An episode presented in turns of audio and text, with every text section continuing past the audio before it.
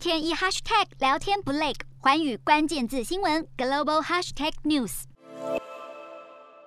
先前由美国和中国集团提议收购英国的资产，引发国家安全疑虑，因此英国就宣布从四号起实施新版的国家安全和投资法，这将让外国企业收购英国资产变得更加的困难。外媒报道指出，如今外国投资者或企业如果想要收购与国防、能源、交通等和国家安全相关的英国企业，必须事先通知英国政府，而英国政府也对这项法案做出。解释，今后将会仔细审查并介入特定的收购行为，以免伤害到英国国家安全。如果政府收到的是不实或是误导的资讯，各部会首长都有权解除收购案。洞悉全球走向，掌握世界脉动，无所不谈，深入分析。我是何荣，环宇全世界全新升级二点零版，锁定每周三、周六晚间九点，环宇新闻 MOD 五零一中加八五。凯播二二二以及 YouTube 频道同步首播，晚间十点完整版就在环宇全世界 YouTube 频道。